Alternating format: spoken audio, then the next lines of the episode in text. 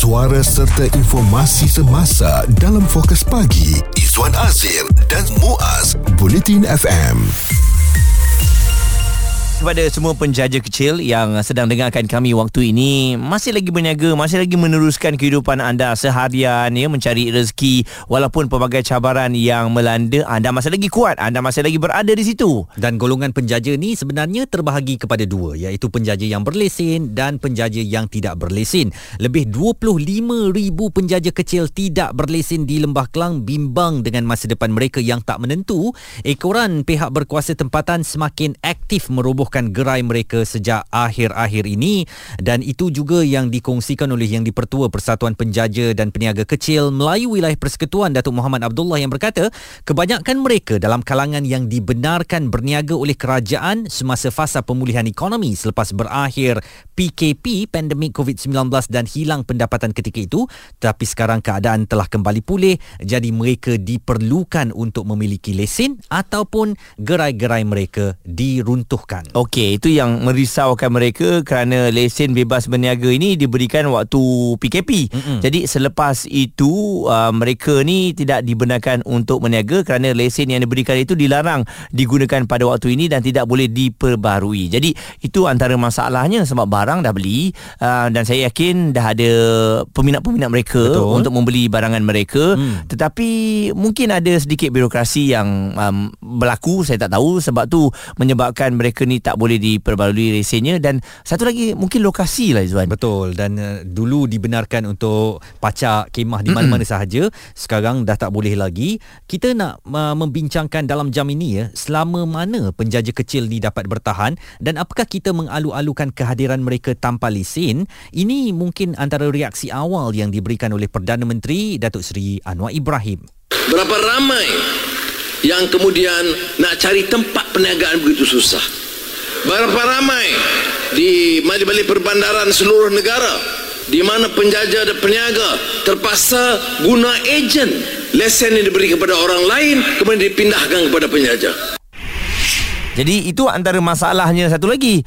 Oleh kerana orang yang sepatutnya nak meniaga diberikan hmm. lesen tidak diberikan, orang yang tak meniaga, yang nak meniaga nak dapat duit atas angin ni, hmm. dia mungkin dia pandai selok-beloknya untuk nak memohon lesen tersebut, mungkin juga ada kenal orang dan sebagainya menyebabkan akhirnya lesen tu dijual pula kepada mereka yang nak meniaga ni. Nampak tak berapa banyak dia punya tier tu untuk nak sampai kepada peniaga yang sepatutnya dapat lesen tersebut. Jadi kata Dato Abdullah tadi ni ya, tindakan melarang mereka dari daripada berniaga dan tindakan merobohkan gerai mereka satu tindakan yang tidak adil sebab kadang-kala ada sikap double standard iaitu melarang peniaga tempatan berniaga tetapi yang tumbuh selepas hujan terutamanya di ibu negara adalah peniaga-peniaga asing yang entah mana mereka mendapatkan lesen itu.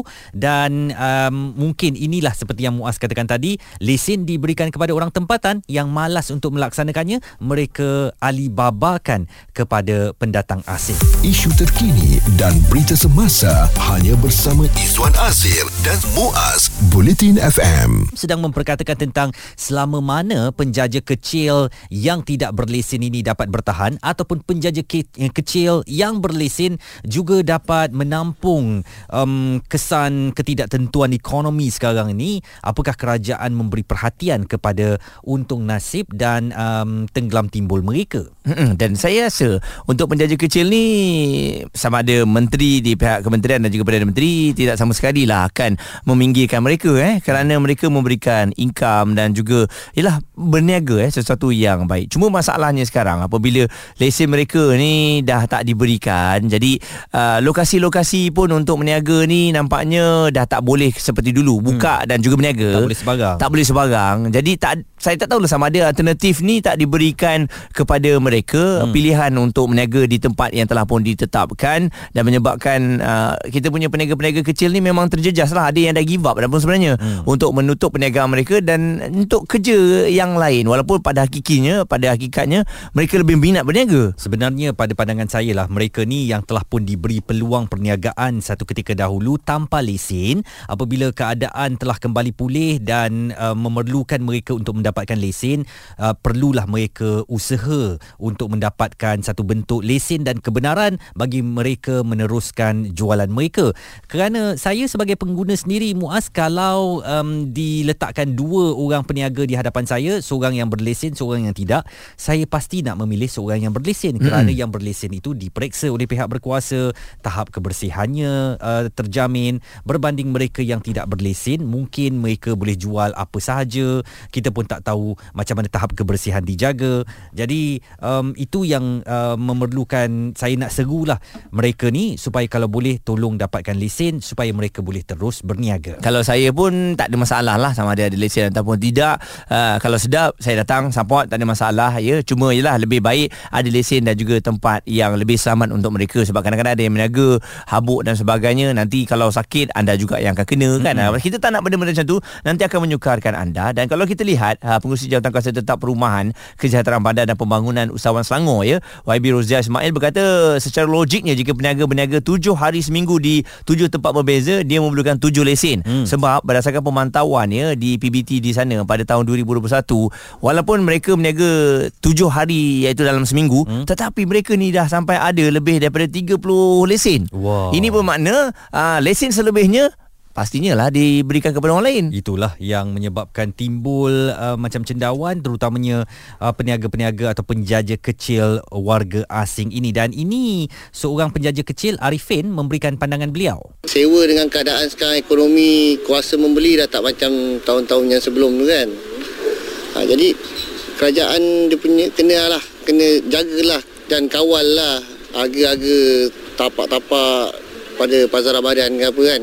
Kena kawal dia punya apa harga sewaan tu supaya peniaga pun dapat lah tak tertekan lah dengan sewa yang tinggi lah tu lah cerita dia. Mm-hmm. Dan uh, kita betul-betul mengharapkan ada campur tangan kerajaan untuk uh, menyelamatkan golongan peniaga yang berlesen terutamanya supaya mereka dapat terus mencari mata pencarian. Fokus pagi Izwan Azir dan Muaz komited memberikan anda berita dan info terkini Bulletin FM. Sejauh mana atau selama mana nasib penjaja kecil di bandar-bandar besar mampu bertahan, Perdana Menteri Datuk Seri Anwar Ibrahim mahu setiap projek pembangunan di bandar besar perlu menyediakan infrastruktur untuk penjaja dan peniaga kecil berniaga dan bukan semata-mata mengutamakan perniagaan besar sahaja. Okey dan selain daripada itu juga kalau kita lihat uh, luahan hati penjaja kecil ini satunya mereka tak dibenarkan berniaga oleh kerana lesen uh, yang tak diperolehi walaupun dah buat uh, permohonan tetapi nampaknya lesen mereka telah pun ditolak. Hmm. dan kita tengok ada satu perkongsian melalui Facebook ya luahan hati uh, berada kita ni uh, Syahir Syahid. Uh, dia kata inilah masalahnya macam mana kami ni nak meniaga uh, satu malam nak dapat keuntungan pun bukan main susah lagi berbanding dengan mereka yang dah ada kedai. Hmm. uh, jadi mereka yang ada kedai ni telah pun dikeluarkan lesennya. Tetapi kami yang meniaga kecil-kecil ini tidak akan uh, ada lesen dikeluarkan untuk kami. Jadi apalah nasib uh, kami ini kan? Uh, yang mana kami ni difahamkan kami ni sebagai peniaga rainbow dan, ya dan berbeza dengan sang penyewa kedai Peniaga Rainbow ni katanya hanya berniaga hari Minggu sahaja. Itu pun kadang-kadang tak boleh nak berniaga sebab hujan. Mm-mm. Itulah mata pencarian kami yang satu malam nak dapatkan 500 hingga 600 ringgit pun teramatlah susah. Tetapi apa boleh kami buat? Sang penyewa kedai setiap hari buat report ke atas kami walhal tempat kami berniaga pun amat jauh dari kedainya dan apa yang kami dapat untuk satu malam pun langsung sedikit pun tak akan terjejas um, serta ter cuit daripada keuntungan mereka yang boleh mencecah ribuan ringgit.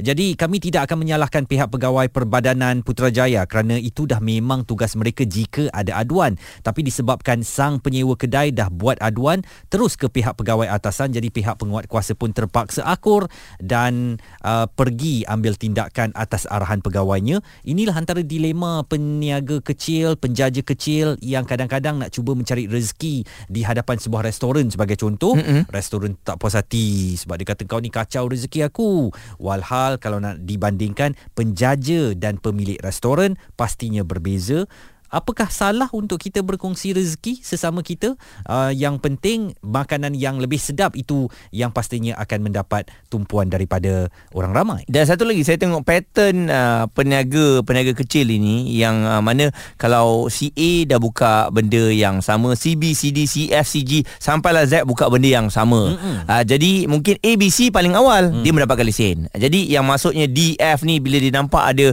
peluang kat situ dia pun nak masuk. Tapi mm. dia tak ada lesen dia pacak. Mm. Jadi bila dah diganggu oleh PBT dan sebagainya dia mulalah buat luahan perasaan mm. uh, menutup rezeki kami. Tapi sebenarnya fikir secara logik anda telah mengganggu bisnes yang uh, yang terawal ada. ni yang sedia ada ni hmm. yang Hmm. ada lesen ni kan anda nak cuba-cuba berniaga saya yakin kalau anda nak berniaga tapi produk yang lain hmm. uh, berbeza daripada produk yang sedia ada tu mungkin tak ada orang marah Betul. Jadi sebenarnya moral of the story dapatkanlah lesen. Ianya baik sebab kami para pengguna ni pun tahu tahap kebersihan, kualiti makanan yang anda sediakan ataupun kualiti perkhidmatan yang ada.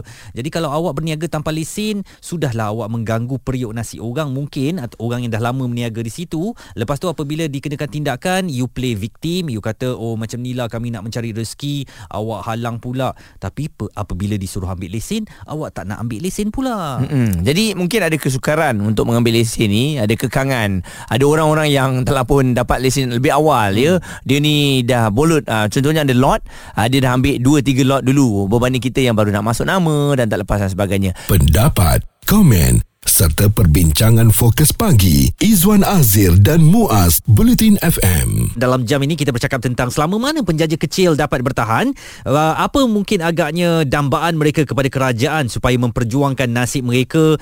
Ada setengah daripada mereka yang uh, walaupun berniaga tetapi mm-hmm. hidup kais pagi makan pagi, kais petang makan petang dan juga sentiasa dihantui dengan pemeriksaan pihak berkuasa tempatan.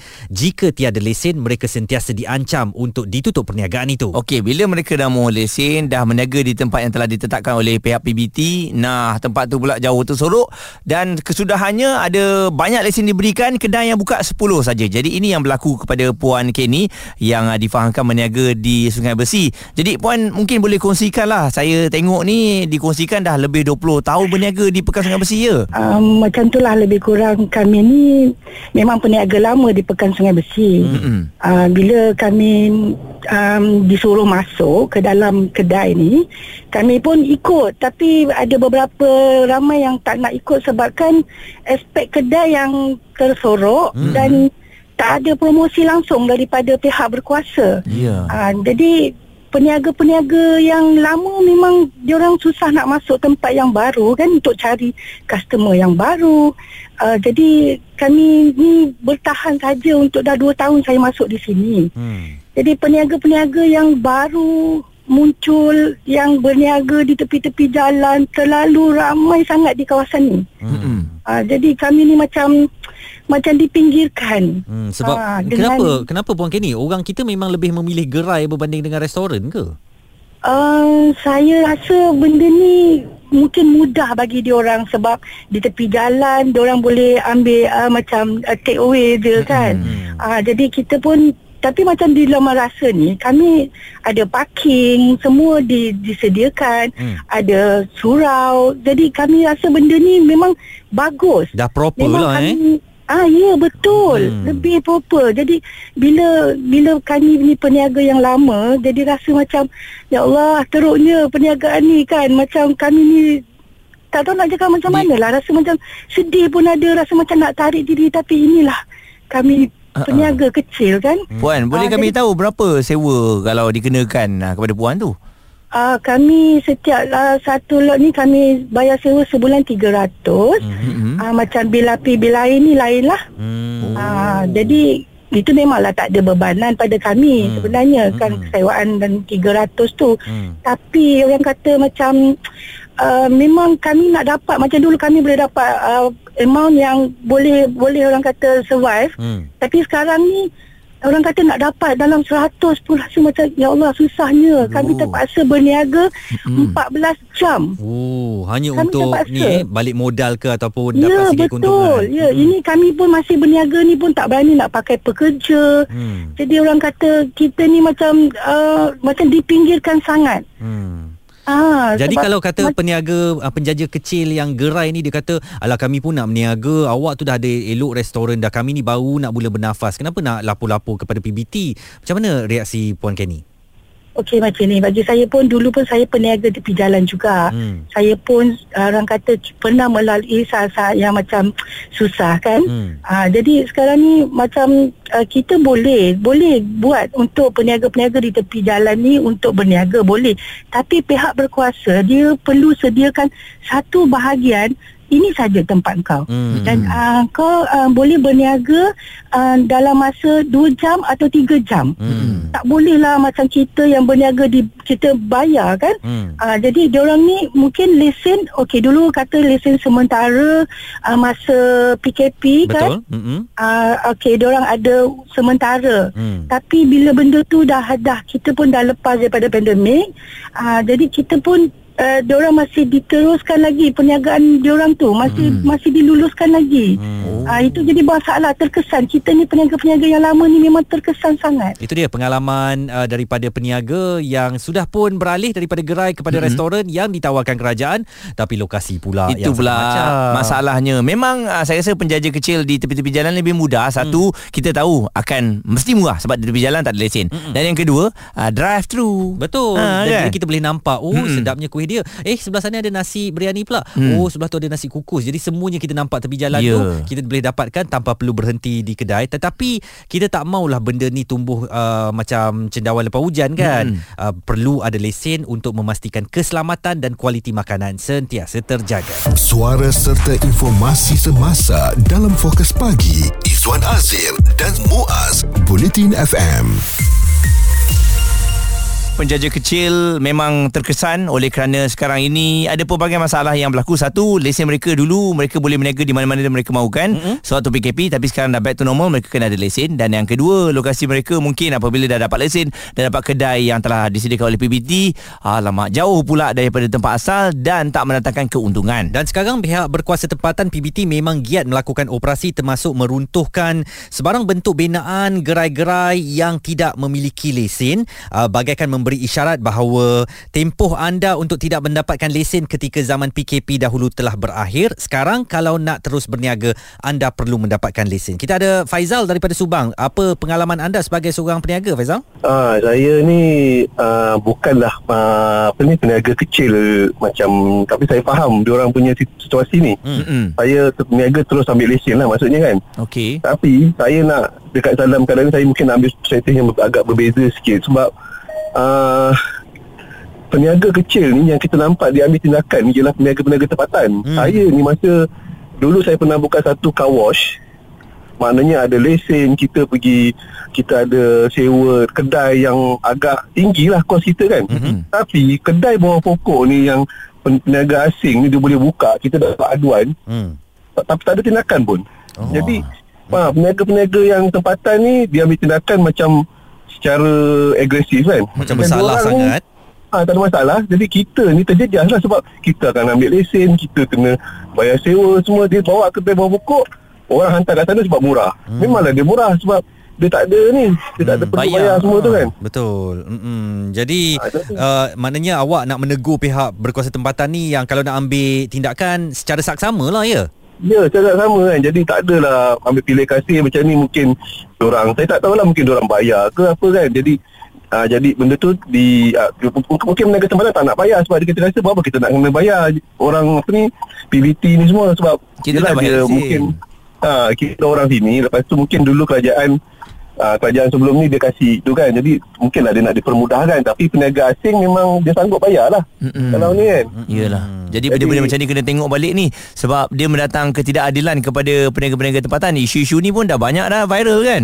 Ya, ya, itulah. Dia kata Pak, nak buat boleh tapi biar sama rata semua orang kan. Hmm. Ha, dah, dah kalau tak kita memang susah. Ini ni suara hati ramai daripada peniaga-peniaga kita jugalah. Macam mana agaknya pendatang asing tu boleh berniaga walaupun mereka mungkin ada lesen Alibaba uh, hadir daripada pemilik tempatan yang tak mahu menjalankan perniagaan bagi kepada mereka ambil sedikit bayaran uh, dan ini sebenarnya memang tak adil lah kalau mereka boleh survive tetapi perniagaan anak tempatan pula yang sentiasa diganggu PBT. Dan pihak PBT kena tengok balik lah mereka-mereka yang mohon lesen ni dia orang pandai tukar 2, 3, 10 nama diletakkan sebab hmm. tu dia dapat 10 lesen. Jadi tak adil lah untuk orang lain yang betul-betul nak meniaga, nak mencari duit untuk keluarga mereka tapi tak dapat lesen tu sebab dah diberikan kuotanya kepada mereka yang tidak memerlukan. Dan saya yakin Alibaba ni memang keuntungan ni banyak Azwan. Betul. Kalau letakkan kepada warga asing tu dua kali ganda pun dia kata boleh bos. Mm-hmm. Kita mau bayar punya janji kita boleh meniaga lesen sah. Mm. Ha jadi you nak mana kan? Mesti kita oh sono atas angin kan tak payah nak keluar duit, uh, dapat uh, apa income every month. Jadi kepada pihak kerajaan mungkin sekarang waktunya untuk anda mula